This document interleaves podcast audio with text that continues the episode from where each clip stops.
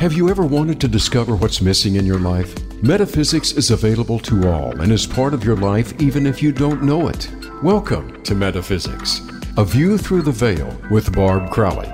Together, we'll explore the mysteries behind metaphysics and how to use it to have a deeper understanding and advantage in life. And now, here's your host, Barb Crowley. Hi, this is Barb Crowley, and welcome to Metaphysics, a view through the veil. Today, we're going to talk to Julie Lohr about dreams and the language of dreams, and most importantly, how we can learn it. Julie is an expert in symbolism and has worked with dream interpretation for decades. She's the highly awarded author of eight books and dozens of articles. The book we were talking about today is her new book, Symbol and Synchronicity um, Learning the Soul's Language in Dreams and Waking Life, which has won six international literary awards. It is a practical and comprehensive guide to working with dreams. Julie is having a workshop here in Lakewood, Colorado on October 22, 2022 at For Heaven's Sakes new store at 2680 Youngfield Street. This new store is having their grand opening on September 30th, 2022, and having special celebrations all week. This store is in addition to their current Denver store at West 46th Street in Sheridan, and their other Lakewood store on Wadsworth and 20th Street. I actually do in person readings at all of these stores, and you can make an appointment to see me or see what else is going on through their website for heavensake.com. One S, that is. This information is also on my website at aviewthroughtheveil.com. If you missed Julie's workshop on October 22, 2022, you can go to her website at julielohr.com and she'll repeat this too at the end of the show. Now, let's find out about dreams, symbols, and synchronicity. Why do I have trouble with that? Thanks so much for being on the show, Julie. You're oh, you're so welcome, Barb. I'm delighted to be here. I've loved your book. It's deep in in history and how far through um, all of um, everybody, the Egyptians, everybody has used dreams and symbols and synchronicity. Got it. so, um, how did you get into interpreting dreams? What got you here? Well, that's a great question, and and you're right, Barb. Every culture throughout time, every single one, as far back as we know, has valued dreams and most cultures have had more of a practice in it actually than we do as normal people. My whole life, and I guess I've always been kind of an active dreamer. Uh, my education is in psychology. That's what my undergraduate degree is in. And so it's always been a part of it. I was always interested in the work from a lot early age of Carl Jung, who's pretty famous in this in this sphere. So I always said the simple answer is I wanted to understand my own dreams better and what they meant. So I started studying at an early age what other people had to say and then just kept working on it myself over time. So now it's been 50 years I've been doing this. so you can the minute anybody starts talking about dreams you're already calculating oh why are they important though why are dreams so important well you know, that's interesting. I think in cultures past, maybe people understood that they offered of guidance, and that's probably what most people think. But now, modern research and sleeps, they call them sleep clinics across the country, turns out that, especially in the US, people are sleep deprived and have a lot of issues with sleep. So there are clinics all over that study sleep and dreams. And they know that there is a one to one correlation almost in what we call the lifestyle diseases high blood pressure, diabetes, stroke, heart attack from people who are not getting as much sleep. What they didn't then realize the further connection with literally not only our physical well being, but our emotional well being if we don't get enough dreaming. And so people who are awakened in the middle of a dream, if they're doing that over a couple of nights, the people develop huge anxiety, problems, emotional upsets. So turns out that not only sleep, but dreams are critical to our physical well-being as also. And what happens though if we're not sleeping? Why are we not sleeping? You know, I mean, our spirit wants us to sleep, I think.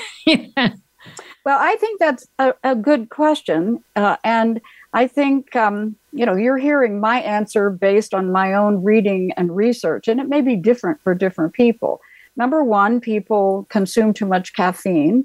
Mm. Uh, we have now a 20 a 24 7 uh, it's not like all the lights go out at 10 o'clock at night everywhere. People can yeah. stay awake all night, you know, looking at the computer, looking at their cell phones. A lot of people sleep with the cell phone in their room. Stress, overwork, worry about money. I mean, there's a whole host of things. Diet, uh, consuming something like caffeine too late in the evening, all of those sorts of things. Uh, I think that um, we, you and I could probably talk about that for a long time. What are the things that keep people unbalanced in a way, mm-hmm. right? Right. And, and I'm thinking, don't they, don't they worry because they're not sleeping? right. Isn't it feeding on itself? You know. Exactly. But exactly. also, um, if we're not getting the dream information, that brings synchronicity. Now I can say it with no trouble. that brings synchronicity into our waking life, which is kind of harder to recognize. I have some people I know that they always see the signs. You know, they're looking for them, they're used to seeing them. And then most other people, you know, you could knock them over the head with it and they don't say it. Oh, yeah. You're right. about the waking part, and then we'll go into the dreams. Well, you know, it's such um, that, of course, is the area I think that fascinates me the most, Barb. And the simple and also most complex answer is that consciousness, our consciousness, is a unity. And what we have often called our sun uh, never sleeps. Even if our physical body and our normal waking mind is lying in a bed sleeping, the part of us that we call our subconscious that beats our heart, digests our food, is never sleeping. It's always listening. And so that's mm-hmm. where the link of uh, synchronicity comes in. Um, I'll tell one of my favorite stories real quickly from uh, Carl Jung and a patient that uh, he had. And he tells the story. I relate the story in the book. You may have uh, remembered it. So he has this woman that he says is really very knowledgeable, but they're not making any progress in therapy because she thinks she has to be right about everything. So he's about ready to give up on her. And she comes in one day, they're seated in his office, and the room is kind of dark. And she's relating to him this powerful dream she had the night before, in which someone gave her a golden scarab, a very costly piece of jewelry and she's telling him about this when he starts to hear a tapping on his office window. And the tapping doesn't go away. So he turns around, sees a large insect, opens the window, reaches out and grabs the insect, and it's a scarab beetle. So and what is hands- a scarab? I meant to stop you before. What is a scarab? Oh, okay. Well, uh, so anyway, he hands it to the woman, and says, Here's your scarab. So, yet again, that's a really long answer. The scarab is a hmm. type of beetle that was sacred to the ancient Egyptians because okay. it, um, it, the scarab lays its eggs in a ball of dirt and dung and hides it. And then, as the sun comes up, it rolls it into the sunlight and the ball melts and the baby scarabs fly outward into the sun. So to the ancient Egyptians, it's a it's a symbol of resurrection, rebirth, and it was one of their gods, the symbol of the rising sun. And so, she dreamed about this. And then right. she, yeah, and then and so, she had it. You know, maybe it's kind of an obtuse way to answer your question, but the point is there's no separation really. The waking part of us and the sleeping, dreaming part of us it's all connected in what the Greeks called our psyche. Mm-hmm. So synchronicity happens when we're awake or we think we're awake. And when it happens, and it's obviously more rare, I meant to say when I spoke about the dreaming, everyone who sleeps a standard amount dreams for two hours every night, whether they remember or not. Yeah. So we'll we'll get into later about why you can't remember all of them. But, assuming um, they dream. I mean, assuming they sleep, right? assuming they sleep. That's right. Yeah. and so, what I have found in my work is that there's a connection, a relationship, and what you were saying earlier about some people really being aware of the signs, looking mm-hmm. them, and other people just kind of being disconnected when we have the intention or the attitude to receive guidance, to help us on our path, to help us know when we're kind of veering off our own path, then both dreams and waking synchronicities can be very powerful in that regard. And they come, a true synchronicity is never forgotten, really, because it's so powerful, just like the story I just told and it can't be mistaken for a mere coincidence. People know it's something powerful that right. just happened. And I believe, I'm sure you do too, that when we begin to say, I'm open to this, they happen more. Mm-hmm. And and so I think part of it is just making that intention to say, okay, universe, my own guidance system, my own guides, I want to know. I want to receive this guidance so that I can be a better person. So and and that brings us to how do we understand what we're being told? Yes. And mm-hmm. yes. And of course that also is a is a, a big a big subject. Um, I think that dreams speak, as do synchronicities, in the language of what we call symbols. And the way our brains are organized, most people are aware that we have like a left brain and a right brain, and that those hemispheres of our brain function differently. And language operates on what's called the left side of our brain, which is much more logical, much more sequential, where symbols operate on what's called the right side of our brain, where that's more artistic, more organic, and symbols are said to convey their meaning without ever having to go through the logical language part. And so, whether or not this woman in the story I told in the beginning understood what that scarab symbol was trying to tell her, and you know, we don't know that because we don't know the rest of the story. But um, for example, I might dream of my grandmother in a dream or I might have a waking experience that felt like a coincidence where someone mentioned their own grandmother, or I heard the name that we called her Nanny as a young girl, and it struck me. And so it might be that I saw a picture, an image on a billboard driving by in my car, or a bird flew by the windshield when I was driving. Uh, could be um, could be anything that uh, had happened in that regard. And um, it's knowing something that happens without language, without words.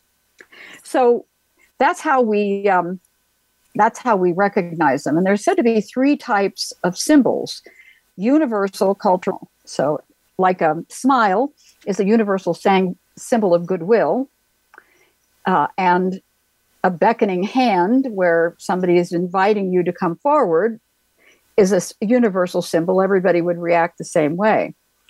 Cultural symbols are something like Mickey Mouse ears or what used to be the golden arches of McDonald's or state flags or football teams, for example. And so, in most cases, maybe only a group recognizes that. And then personal symbols are something that only means something to you. So, you, Barb, might dream of your father, and maybe you had a great relationship with your father, so he's a positive symbol. Maybe you would dream of a boss with whom you had a really negative symbol of relationship. And so that person might represent control or criticism, something like that. So it's just a matter of um, how they speak to us. So um, we and and the the dream is different, right? It's, it's right. Yeah. What it you know because I've had dreams where they were so vivid. I mean, yes. I can't say that that's a normal dream. You call it the big dream. right. And usually you remember those, right? So that's something that, um, uh, and I think it's a good time to say that probably 98, perhaps even 99% of dreaming uh, is just routine processing of what happened the day before. Whatever we remember, even if it's only like a single scene uh, or one image or one memory, is something that our psyche doesn't know how to file, and it might be part of a pattern that we need to look at. I kind of jokingly say it's holding up a got spinach in our teeth, something like that. It's worth looking at. And so those are the ones that, um, uh, even if all we do is write down the date and that single symbol, maybe somebody dreamt about a snake, maybe they really like snakes, or maybe they're terrified of snakes. But to write down today's September the 12th, and I had a dream that I was being followed by a snake, just to know enough. And then the more we work with it, the more the messages come through. Does that make sense? Yeah, you're almost like working muscle kind of thing. That's, the more yes. you work it, yeah. But yes. I, I have, as I've gotten older, I've lost my um, ability, I think, to dream. I don't remember dreams at all. Um, except for about three weeks ago, I had some dreams, which I don't remember, but I know they were big. I woke up with them and I found that everybody I talked to was having dreams that week. And it was about three weeks ago. It was odd. But normally I, I don't dream anymore and I don't remember, you know, um, or I don't remember. And well, that's disconcerting. Actually. Well, don't let it be. Uh, someone, one of my clients told me, I may have even said this to you once before. She said I should come with a Surgeon General's warning because when people start working with me on dreams, they start remembering them whether they want to or not. But no, oh, that's you, good. you may not be needing the messages. I mean, you're a person who does readings for other people. You're highly intuitive. So you're mm-hmm. probably getting the guidance that you need as you go. So I certainly um, I certainly wouldn't worry or be concerned about not remembering, uh, not remembering your dreams if it's important. But what I do find, just like you were saying about the muscle, uh, mm-hmm. uh, it's absolutely right. I like to tell people if you want a garden in the backyard, you can't just look out the window and hope that plants grow. You know, you have to make an effort. And I think that what I'm finding since this book and working with more people intentionally, I mm-hmm. strongly advise creating what I call a dream diary. And I have a whole book and process. I was given through a dream a seven step process. So I think intention has everything to do with it as well. Um, giving a message to our psyche that says, okay, if you have something to tell me, I'm ready to hear. I'm ready to, to see the dream. And, and then I think they start coming again. Now, if you missed the dream, like I'm talking about, um, will will your spirit come back again? Will these dreams? Will you have another dream like that? You know, I, or is it one off and ooh, blew it? oh no, I I think so. Uh, as I said, most of the time, dreams are ref- are reflecting on what happened the day before or or maybe some channel through right then at the moment, and they could be giving you feedback on a decision you're trying to make right now. But again, if you're open, and especially if it's an ongoing pattern, something you need to know, you'll definitely get another message. You'll mm-hmm. definitely get another dream. Good, good. Um, and the other thing I've had trouble with, I've tried the dream journal, And when I have one of those vivid dreams, there is so much going on that when I'm doing the dream journal, I'm there for hours, I feel like. I mean, probably not hours, but it seems like, oh, and then this, and then this, and everything is so important. And, but I have no understanding of, of what it means. So, how do I go into I don't know whether we want to go into this part yet or just talk about the different types of dreams. What do you think? well, uh, I can certainly uh, leave that up to you. But one of the things that happened to me in the process of writing this book was I got downloaded from a dream, a seven step process to work with dreams. And so we can talk about that later. I think that helps. And mm-hmm. um, I developed, um, with the help of Sue Lyon, brilliant graphic artist, uh, just like a card. Oh, I know her, and I I love her work. Yeah, amazing. So she yes. She helped me. She helped me design a really attractive little card that mm-hmm. I offer at my workshops, where someone can just keep it together with the steps. But the quick answer to your question is at least capturing what you think are the symbols. Like you said, if you were writing them down, you would describe the scene and the, the symbols are the what i like to call the nouns the people places and things that mm-hmm. appear and somehow the surroundings what was the weather like what was the white the light like? What were you doing? What were you feeling? All of those things are really important in terms of the message that the dream is goes up and who are the characters who are the actors. All of that is being orchestrated by your psyche. If um if and I've done this, I know I've done this. If um, I wake up and I and I have an emotion and I have an idea, and then of course I talk myself out of it. Can I get back to it? Because that initial waking up, you know, I don't know if you always know what it means, but sometimes you kind of do and then I, think, I, I, lose it after that. I think that's true. One of the techniques that seems to work for people is if they wake up with a dream is to lie still and not start moving. Uh, oh. Once we start moving, it seems to change what's happening because when we're dreaming, our body's paralyzed. We can't move in that cycle because something else is happening. And so it's something that seems to work for now, just because I'm thinking about it, is the herb mugwort, uh, now I'm forgetting what his what his generic name is. Um, is called the dream plant. It's a very common plant, but you can get tea with it in, and whatever it does. B vitamins also are very helpful in terms of stimulating the nervous system and helping people remember dreams if they want to.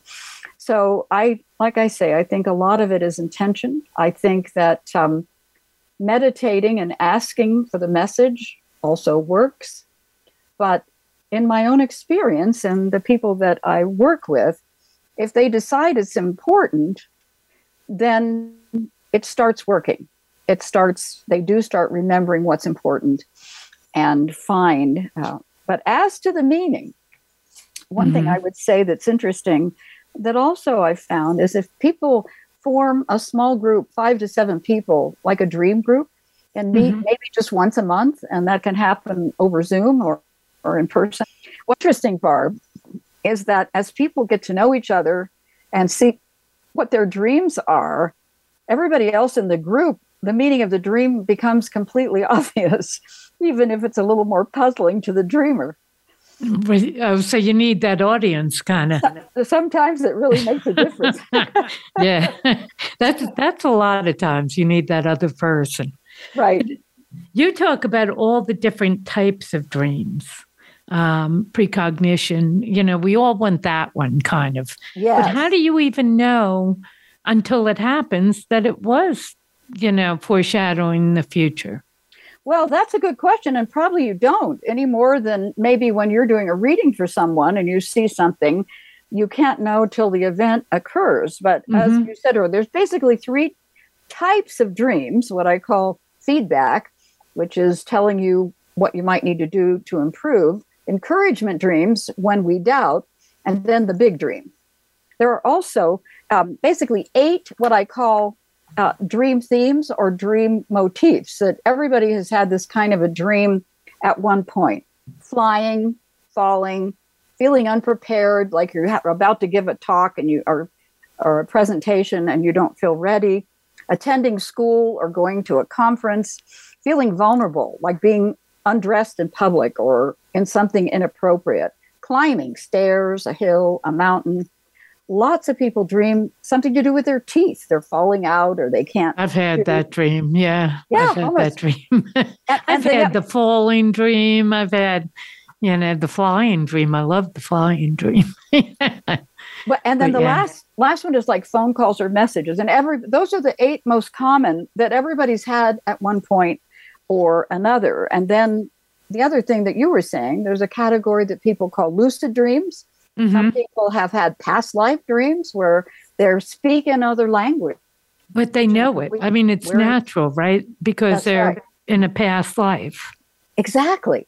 Yeah. And even in the dream, they're just speaking French, for example, and it's the most natural thing. And as you say, there are prophetic dreams, and people may not know until the event happens. And then there's something that can happen that's different, but like an out of body experience where someone is actually, and lots of stories of people who report that a loved one appeared at their bedside in what they may have thought was a dream. And then they found out subsequently that was actually the moment of death. And the person had stopped by to say goodbye. yeah. So, um, and there's um, a type of uh, practice in the Tibetan tradition, what's called the Bon tradition, called dream yoga, which is teaching teaching people the practice of learning how to be more lucid in their dreams, because they believe that prepares us for what we face immediately after death. So it's a you know, you know what? I want to get into the lucid dreams too and say, well, if you change it. Well, anyway, but I want to take a break first. So let's take a break and come back and talk about lucid dreams and the ability to, to manipulate your dream or to change it. We'll be right back.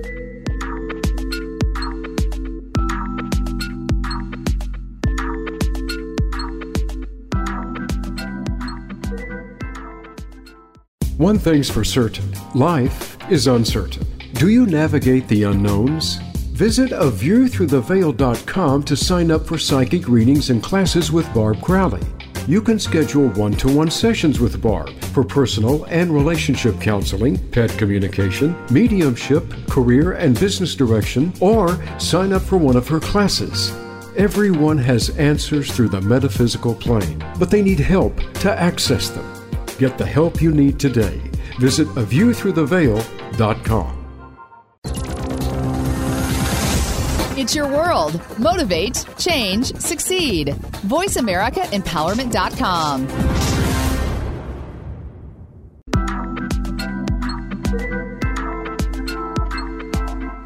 You are listening to Metaphysics, A View Through the Veil with Barb Crowley. To reach the live show, please call into 1 888 346 9141. That's 1 888 346 9141. You may also send an email to a view through the veil at gmail.com. Now back to the show. Hi, this is Barb Crowley, and we're back with Julie Lohr. And we're talking about her book, Symbol and Synchronicity. We have been talking about it, and learning the soul's language in dreams and waking life. And when we left, we were talking about lucid dreams, which is a fascinating thing.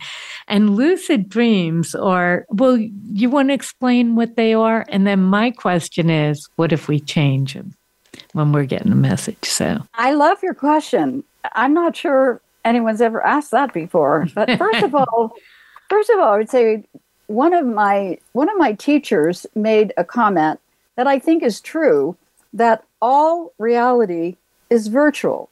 In a sense, our waking life is a dream.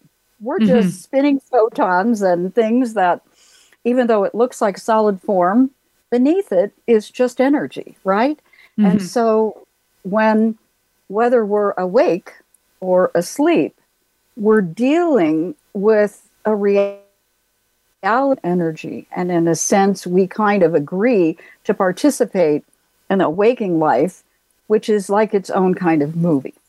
So, in what is referred to as a lucid dream, it's when the dreamer realizes that they're dreaming and, in a sense, is more in some ways more like an observer and has the ability to seemingly change the outcome of the dream. Or as you're saying, Barb, so if I'm walking down some sort of path in my dream and it's dark and and the wind is howling and something and I want to say I don't want to go any further in this dream. I want to turn around and back out of it. So your question is, well if that dream is meant to give us guidance, mm-hmm. are we then just refusing the guidance in some way? It's a fascinating question.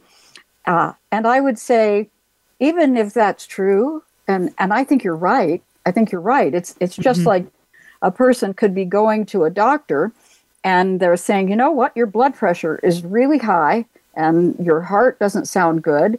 And I, as the doctor, would recommend you do these certain things or maybe go on this certain type of medicine.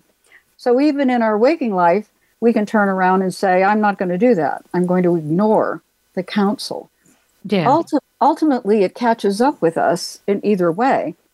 If the dream council is trying to tell us to make a different choice and we turn around and walk away from it, sooner or later, those chickens come home to roost, right? Yeah, yeah. A lot of a lot of people who get into lucid dreaming also believe in positivity and thinking good thoughts and all of that. So if they see something negative, they're going to switch it to good, thinking this is a good thing to do. But I'm not so sure it is. Again, like blood pressure, walking out the door and saying my blood pressure is great, you know, that's not that's not helping a lot. you know, it's not helping a lot. And, would you know, would I the th- um, spirit then turn around and use a different um, you know, way to get to you, to talk to you, or well, I think so. And that it? kind of that kind of transitions into the subject of nightmares, which uh, I was thinking are, about nightmares too. Yeah, because that's, that's the one you of, change. but that's the same thing. What what uh, I believe, and I believe anybody who works with this does, is nightmares are messages that are meant to be shocking and frightening because we've ignored the ones that were more gee you know you ought to cut down on the salt or the sweets or whatever it is. Mm-hmm. and and like the, the one um, that i write about in the book I'm pretty sure that story's in there was a man who dreamed that he was looking at his own chest x-ray he was a smoker it's in the book i read it yeah he's looking at his own chest x-rays and realized cancer in a dream, he realizes he's not going to live to see his grandchildren, so on and so on. And he was terrified. But when he woke up, he realized it had been a nightmare, but it was so strong that he quit smoking. He changed mm-hmm. his pattern. And so I believe that nightmares are like an escalation. Now, think nightmares of people who have like battlefield trauma are a different category. That usually indicates that they really need to do some work, some therapy, something to help them heal. That's right. kind of a different category. But for those of us who are just not listening, maybe mm-hmm. somebody's in a very toxic relationship with an abusive spouse or partner, or they're having trouble with a teenage child and they're afraid to take a strong stand, something like that. So, if any other messages, whether in waking life or sleeping life as dreams or synchronicities, have been ignored, yeah. A nightmare is usually escalates the message, trying to get the person to finally listen. It's kind of like the shock uh, where you were talking about the um, the person at the beginning who who dreamed of the jewelry or the right. What did you call it? Scarab? Is it scarab? And yeah, and then and then here comes through the window where she had been saying to everything else, "Oh no, I can explain that." Exactly. this one, it, it, was just enough shock. I have no explanation. so yes. nightmare is kind of like that, where it yes. finally just kind of beats you over the head with, listen, listen. But everybody has had nightmares. Everybody. Absolutely. And we get the term from the Greeks. There was a, a, famous winged horse before the, the one we're more familiar with, Pegasus. Her name was Aganippe. And so she came as a winged mare through the windows to take people on night flights while their body is sleeping. And so that's yeah. the origin of the word nightmare. Oh, I see. Yeah. And kids have more nightmares than adults. And what is that? Are they just more in touch or why is that? Do they need to know more or they're not paying attention? I feel like kids are paying more attention than adults. Adults should have more nightmares than yes. kids, but it's reversed. It's reversed. I think I think what you say is true. I mean, I th- don't you think that more adults have just learned to shut themselves down and stop listening or not be paying attention, and kids are just way more tuned in. Mm-hmm. And I don't know this for a fact. I have a couple of um, of friends and colleagues who work with children and dreams, and I suspect, as you're saying, I think children are more in touch with their emotional nature Mm-hmm. And they're much more in tune and awake until about the age of six or seven. And sadly, probably, they don't have parents to sit down with them in the morning or spend any time where the child can talk about their dream and they can work on it. And mm-hmm. I think that w- that would help a lot so that the child might be able to process this. I think a lot of times the kids, you know, in the middle of the night they wake up with it, but by the morning it's gone. They've right. forgotten all about it. You know, so which is the way to go. you know. um, you have seven steps. Yes. Yeah, and I want to make sure we get to those. yes. Yes, and and um, by the way, I don't I don't know if I sent this to you, but I certainly can. It's in the book as a page, and as I said, I had help creating like a six by nine card where people can use. So mm-hmm. the seven steps are kind of div- divided into three categories. The first one is record, the second category or group is reflect, and the third one is resolve. So under the first four steps are the most most important of all of it is to write something down. And it can be something very, very similar. Somebody could also put it in uh, a recorder, their phone, but just getting something down. You said you had a dream a couple of weeks ago. Now you can't remember. Even if all no you idea. had, even if all you had done was put the date and gave the dream a title based on whatever you remembered, and even a sentence or a couple of symbols, that invites your psyche to give you more information. Then the next part which relates to a question you asked me earlier, but I can't remember specifically. And when someone can write down the whole dream, type it in the computer, uh, or record it over their phone and a recorder, is to identify the symbols. And as I said, mm-hmm. those are like the nouns, the people, places, and things. The person, this woman, of course, the golden scarab, was the most uh, important thing. She probably was in a situation, if she was writing the dream down, she would have told who gave her that right jewelry, and so on. I have found that giving the dream a title is really powerful because that almost gets our guidance to tune in on the most important message. In the first part of it, I've also found some people like to make a little sketch of the dream. The woman might have drawn that piece of jewelry. Mm-hmm. I love to search on the internet for a picture if I have a dream that I want to work with. So that's the first four steps record, identify the symbols, give the dream a title, and find a picture, a drawing. You might have a photograph yourself. Mm-hmm. The second section I call reflect. So the first part of it is kind of the left brain, just get it down. Then the second section is when we're turning on our own intuition and guidance.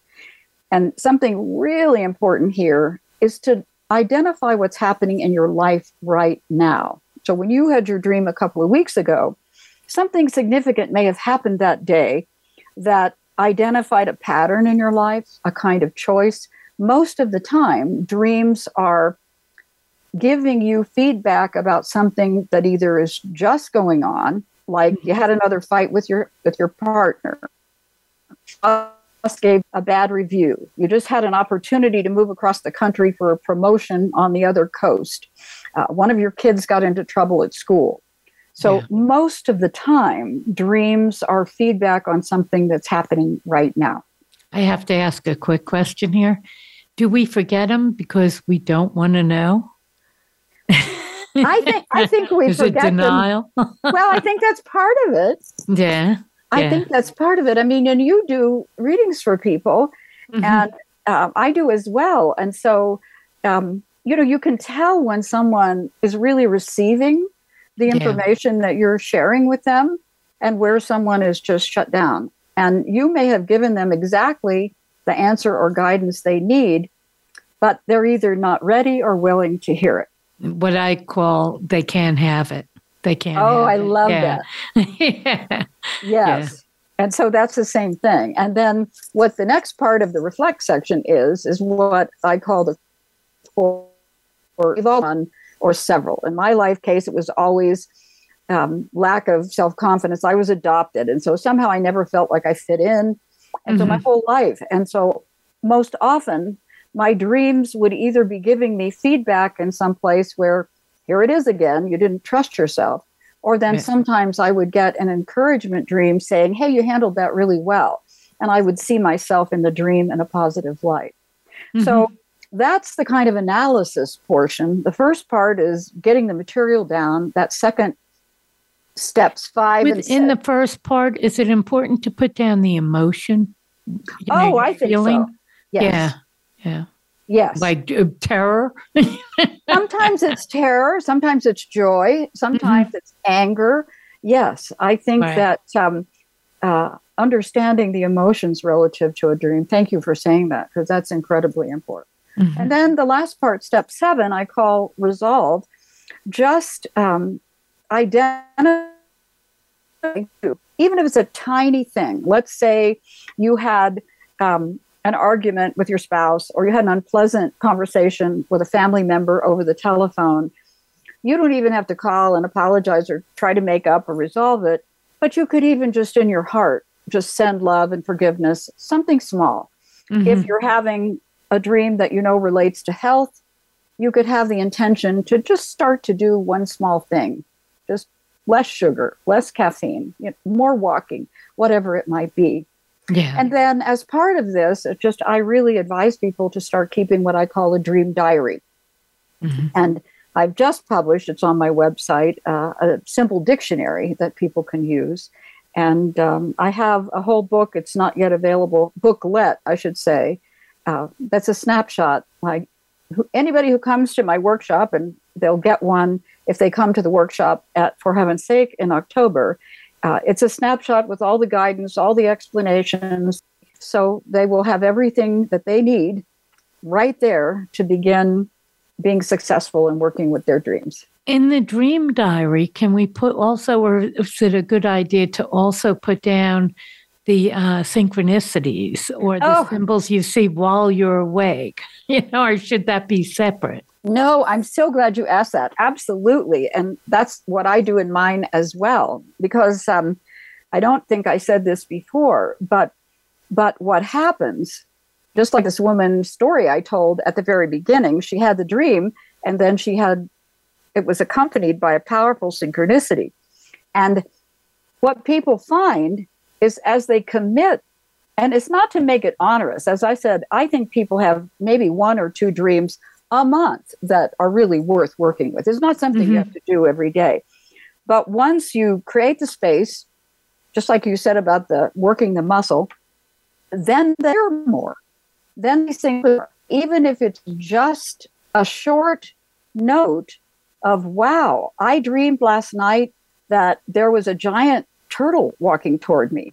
And then the next day, something happened, and either a friend or their child said, Oh my gosh, they brought a turtle to school today. And they can say, Wow, something important about the symbolism of turtle slow and sure, the tortoise and the hare. Mhm. Uh, Mother Earth is called a turtle. I mean, there are things upon things that we can just begin to look at. And Yeah. it is it isn't always clear. But yes, absolutely. I'm so glad you asked that, Barb, because I think that once we start committing to this, more and more synchronicities occur. Mhm. Uh, I have a, a great short story that's also in the book about a man. He wrote about this in Psychology Today. He was having some sort of stress. He was driving in the car and he was listening to a song by the Eagles.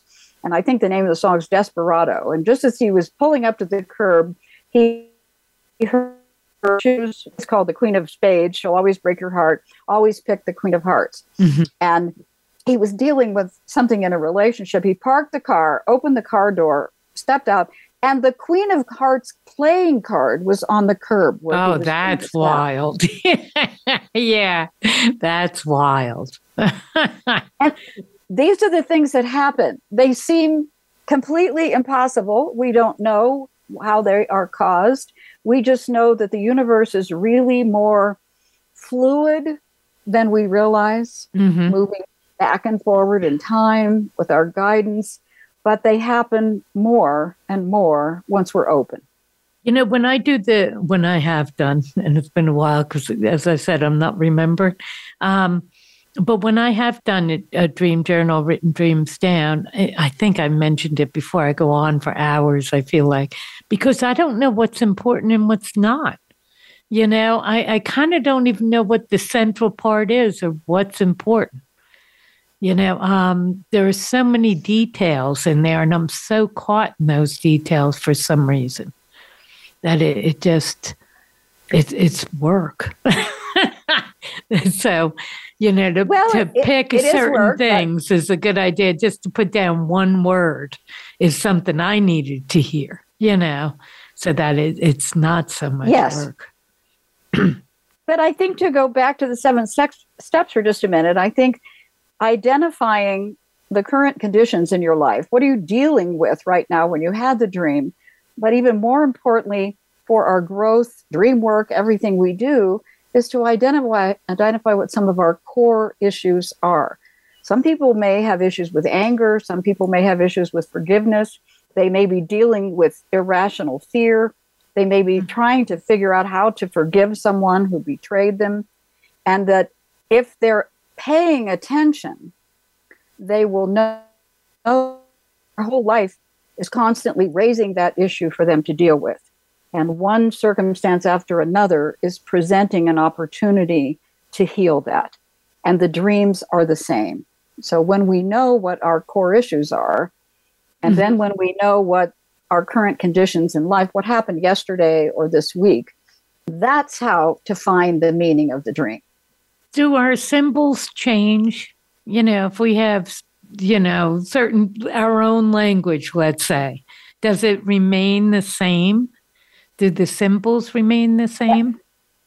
That's another great question. Uh, and I also recommend uh, in your dream journal keeping just a section, a tab to write down symbols that are that are the same for you. I frequently dream of my younger daughter, mm-hmm. and dream people would say that represents a more immature part of me or something that's starting to grow. Uh, it would mean something else if I dreamt of my grandmother. She would always represent unconditional love. So we add them, I think, and mm-hmm. uh, but I think when we start paying attention, then we start to get symbols that repeat and we say, oh, here's Uncle Harry. I know he represents this because he was a jerk. right. so, so, then when you see Uncle Harry again, you think Harry's back. He's a jerk. right. yeah. And so the, then the question is, am I dealing with somebody in my life who's a jerk? I'll give you a quick example. Um, I had someone I worked with and she said, Well, my daughter has this ongoing dream where she's being held down by this giant lion. What does hmm. that mean? I happen to know that the mother who asked me this question is a Leo. So what I said to her was, I said, the lion represents someone who she feels is holding her down in some way or making it difficult for her to express herself. And I said, say, I think it's you. I didn't say whatever it is. And of course, the daughter could have been dealing with that same issue with other people in her life. Mm-hmm. Well, that brief insight transformed their relationship because the oh, mother, it never occurred to her that she, the Leo, might be that symbol in her daughter's dream. so she could have it, thank God. yes. she right. could have it, which is great. Um, yes. You talk about the big dream. Now I'm going to talk about dreams. I quit smoking like over 35 years ago. And around that time is a real hard time, you know. And around that time, I had three dreams in a row, and all of them were about death. They were one was suicide, me dying, you know, me doing it.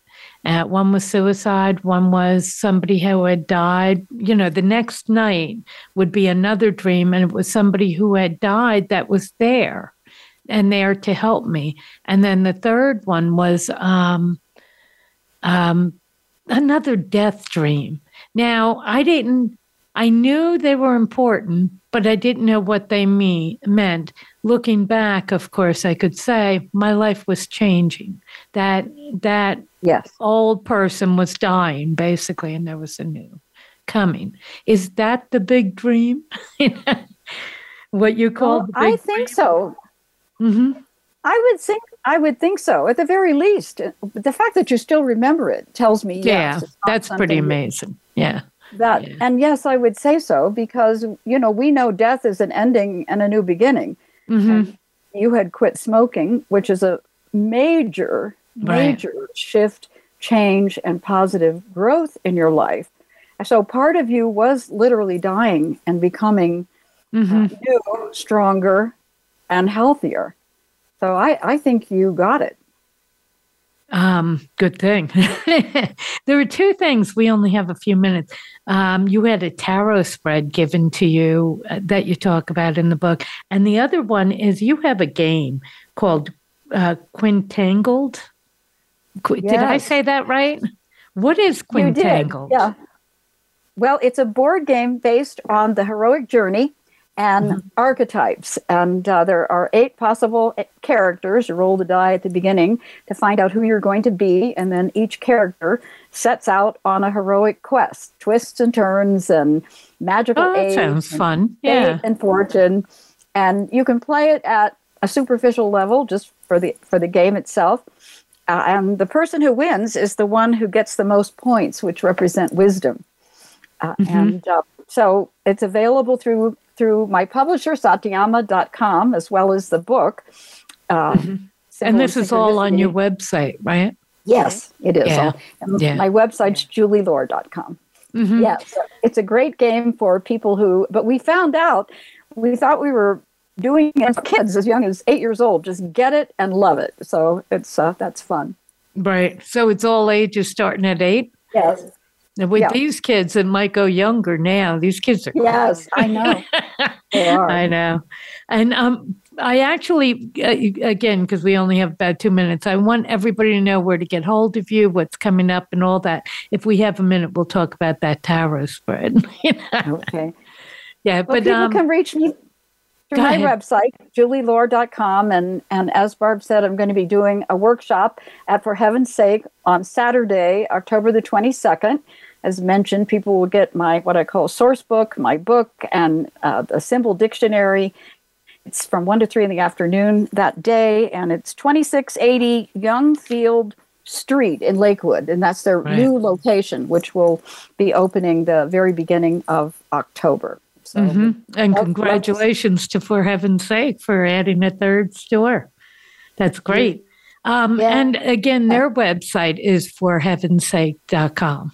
So when you want right. to sign up for the show, can you can, for the workshop? You can sign up through your website as well as for heaven's sake.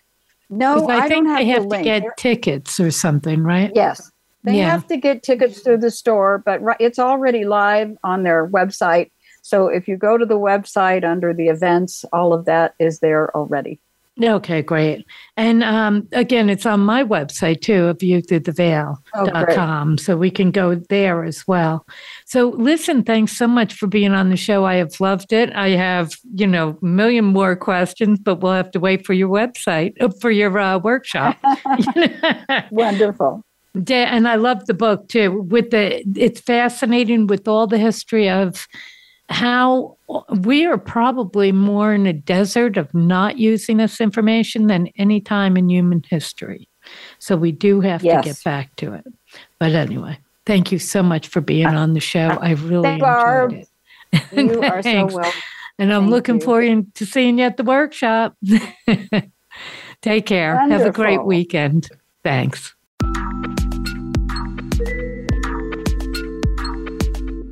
Thank you for joining us for Metaphysics, A View Through the Veil. Please tune in for another edition with your host, Barb Crowley, next Friday at 4 p.m. Eastern Time and 1 p.m. Pacific Time on the Voice America Empowerment Channel. Enjoy your upcoming weekend.